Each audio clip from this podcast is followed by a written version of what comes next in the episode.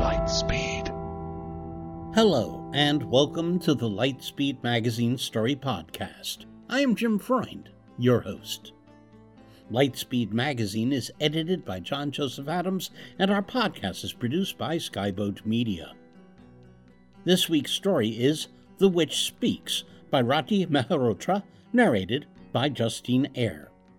This work is copyright 2020. Born and raised in India, Rati Mehrotra now lives and writes in lovely Toronto. She is the author of the Asiana duology, Markswoman, and the sequel, Mahimata. Her short stories have appeared in Lightspeed, Apex, IGMS, Podcastle, Cast of Wonders, AE, the Canadian Science Fiction Review, and many others. The only thing missing from her life is a cat. Find out more about her at Rati Writes, that's R A T I W R I T E S dot com, or follow her on Twitter at R A T I underscore M E H R O T R A.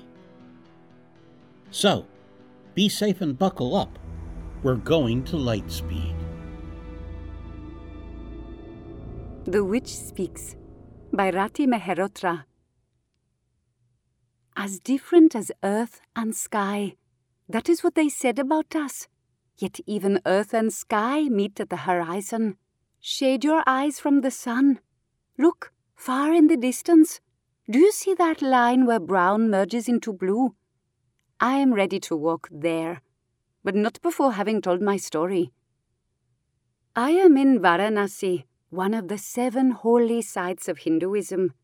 Devotees throng the bathing ghats to wash themselves of sin and attain salvation. The water is muddy, mixed with the ashes of the dead. When I dip my hand in it, I can hear their whispers, their sobs, their sighs.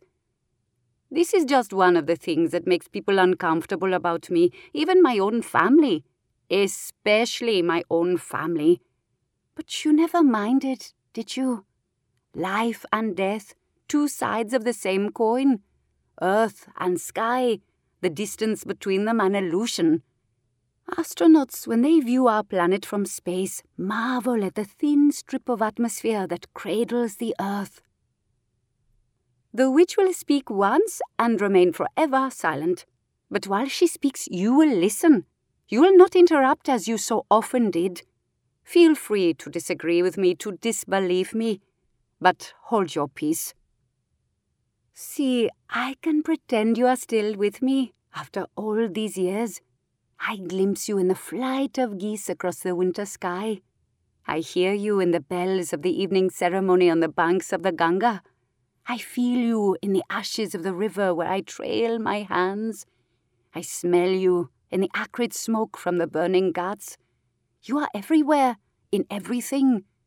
You always have been. In Varanasi, funeral pyres burn all day, all night, all week. To be cremated in this ancient city is to escape the cycle of birth and death. The demand for funerals is very high. People stay in charitable death hotels waiting to expire.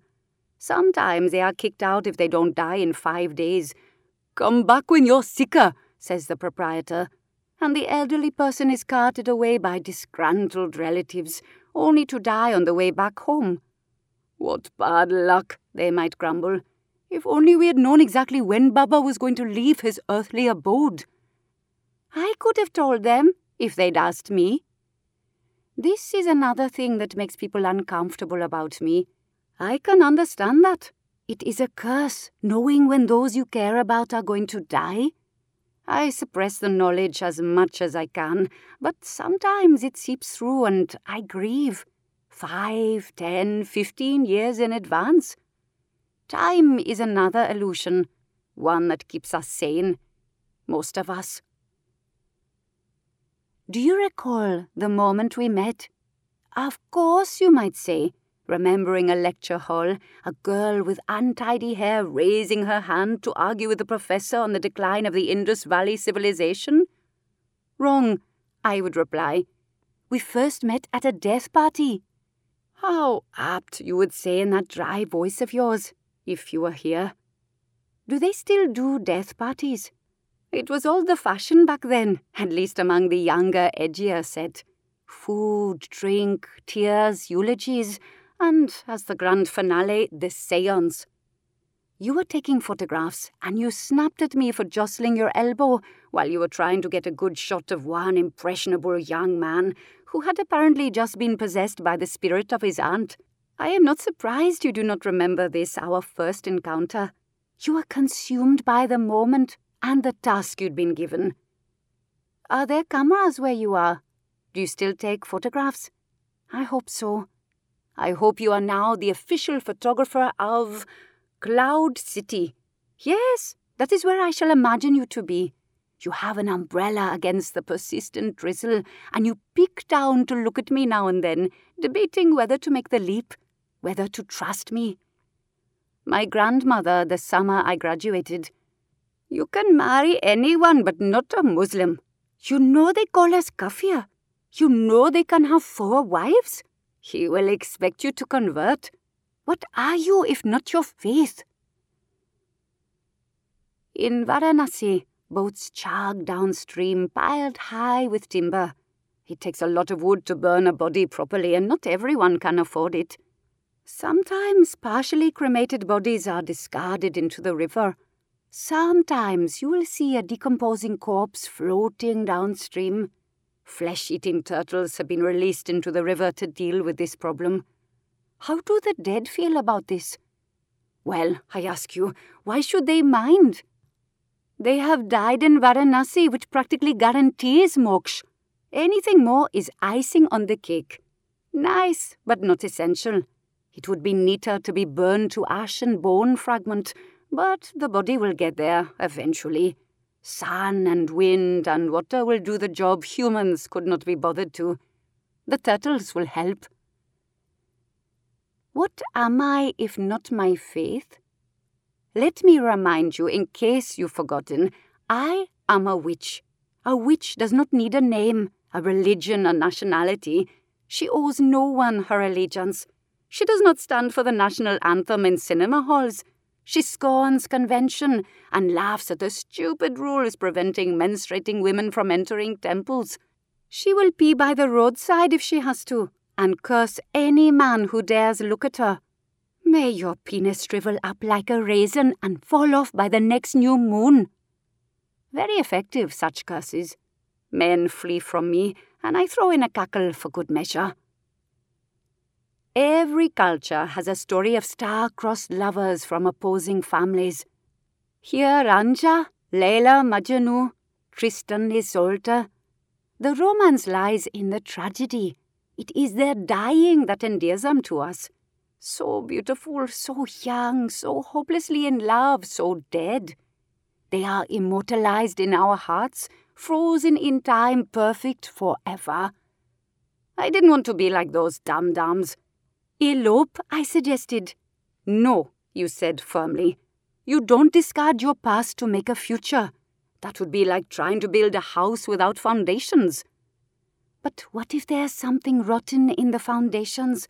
What if you have to tear everything down to build a better house? A house in which our kind of love can survive? In the interior of Varanasi, far from the tourist hordes crowding the ghats, broods a small temple that is not much visited by travelers. Here, in the second century BCE, the Sanskrit grammarian Patanjali wrote his famous treatise Mahabhashya. But it is an older secret that draws me there. In the temple courtyard is an ancient step well. At the bottom of that well is a door to Naglok, the wondrous world of serpents. No ordinary human can open it. But I am a witch and I know my fate. That is why I am here in Varanasi after years of hiding. Perhaps you might say none of the stories about Varanasi are true. All those people taking dips in the polluted water are simply exposing themselves to bacterial infections. All those prayers, those rituals on the banks of the river are nothing but noise designed to soothe the universal human fear of death and oblivion. The step well is just an ordinary well with garbage floating on its surface and a marked absence of magical doors of any kind. Ah, I told you not to interrupt. Listen to me. Belief is important. Belief shapes the world we live in, the lives we lead, and the way we die. Who are you or I to say it does not shape what comes after? A witch does not feel guilt, but she takes responsibility. She is plagued by questions, large and small. Could I have protected you from harm? Could I have persuaded you to run away, to hide with me in those in between places only witches know of? No, probably not. Could I simply have left you and run away on my own? Yes, but I didn't. I did not foresee what would happen. But that is no excuse, not for a witch. Can witches fly? This is a serious question posed to me by a small child sucking an orange bar a couple of steps above me on the ghats. I turn to face her and cannot help but smile at what I see sticky face, torn frock, bruised knees, pigtails. This could be me thirty years ago. Well, and if they could, do you think I would be down here in the mud with you? I demand. She shrugs, unconcerned, then fades from view, leaving me disoriented. I have always attracted ghosts, but they are getting more corporeal. Maybe that is the effect of being in Varanasi. Or maybe I walk in the borderlands now, one foot on Prithvi, one in the underworld, getting ready to meet the horizon. Are you taking photographs yet? Did you get the ghost? We could have died in each other's arms. Our doomed love affair would have inspired other interfaith couples.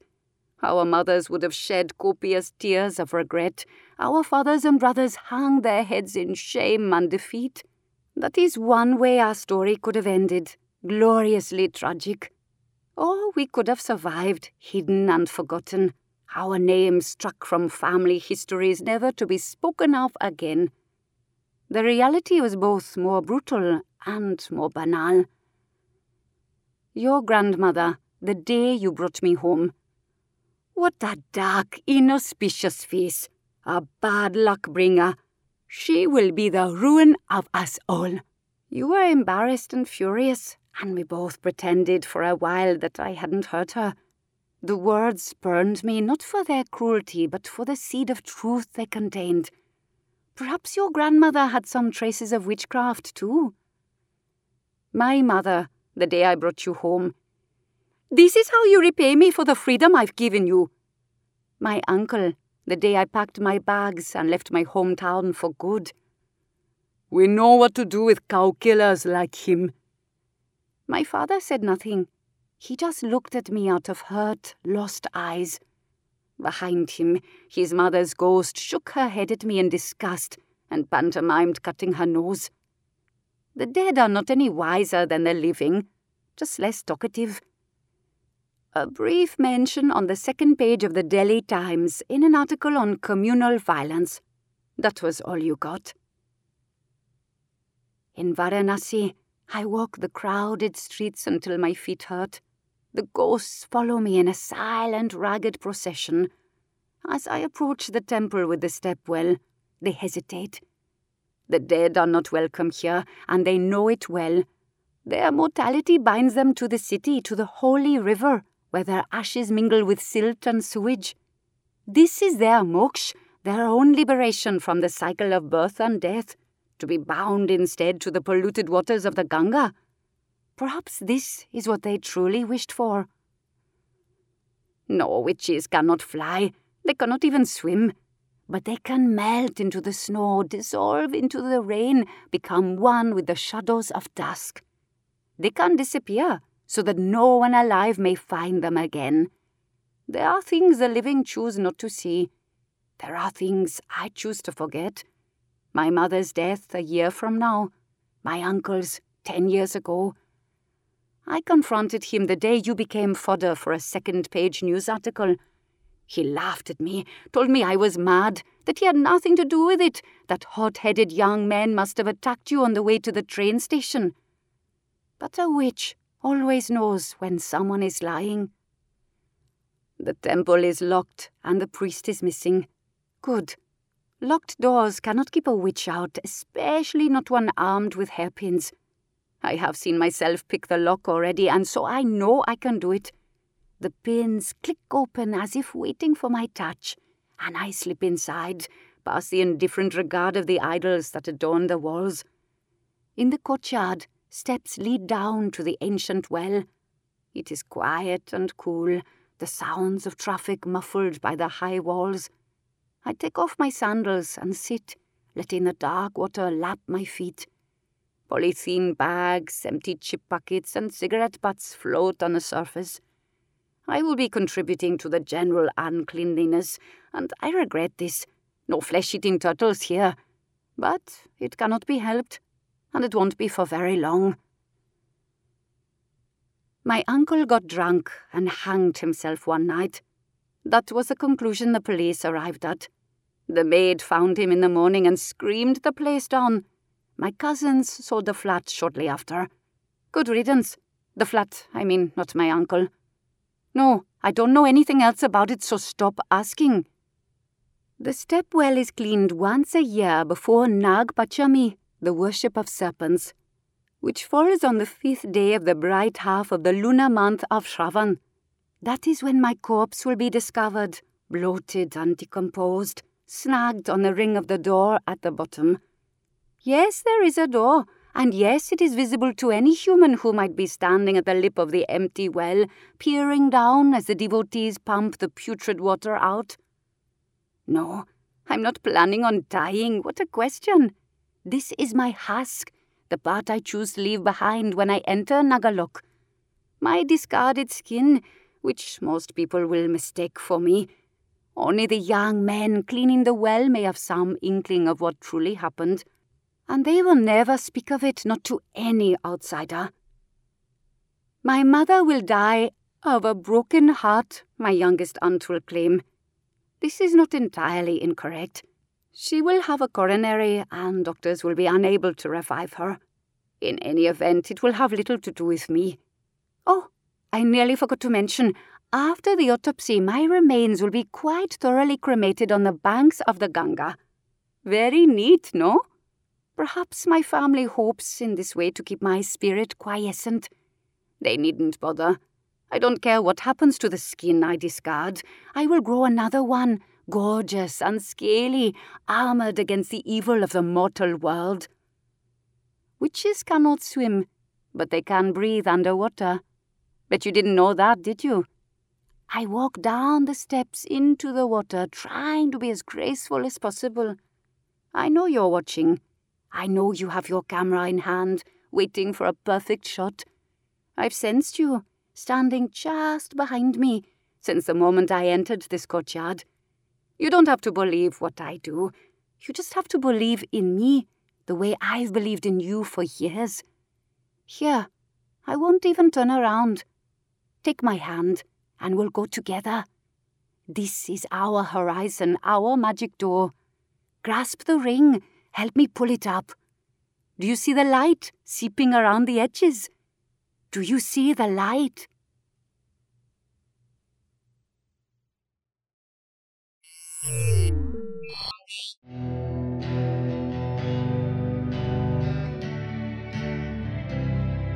Welcome back.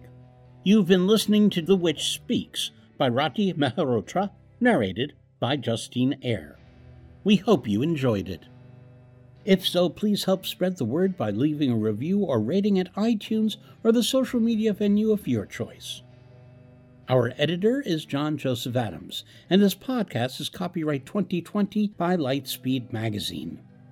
As a listener to this podcast, you know that we publish it and most of the rest of our content for free online. If you don't already support our Hugo Award winning journal, please consider checking out our many options, including ebook subscriptions and recurring patronage via Patreon at lightspeedmagazine.com slash support. Lightspeed is sponsored this month by John Joseph Adams Books, a science fiction fantasy imprint of Houghton Mifflin Harcourt, whose current feature titles are Chosen Ones, the first novel for adults by number one New York Times bestselling author Veronica Roth, and later in April 2020, Creatures of Charm and Hunger by Molly Tanzer. Skyboat Media, the most respected independent audio production team on the West Coast, produces the stories for this podcast. They are headed by the Audie and Grammy Award winning narrators Stefan Rudnicki and Gabrielle de Cuir. Be sure to check out their website at skyboatmedia.com. Post production was by yours truly. Our music and sound logos were composed and performed by Jack Kincaid. Thanks for listening. That's all for now. See you on the Bitstream. I'm Jim Freund wishing you cheers from all of us at Lightspeed.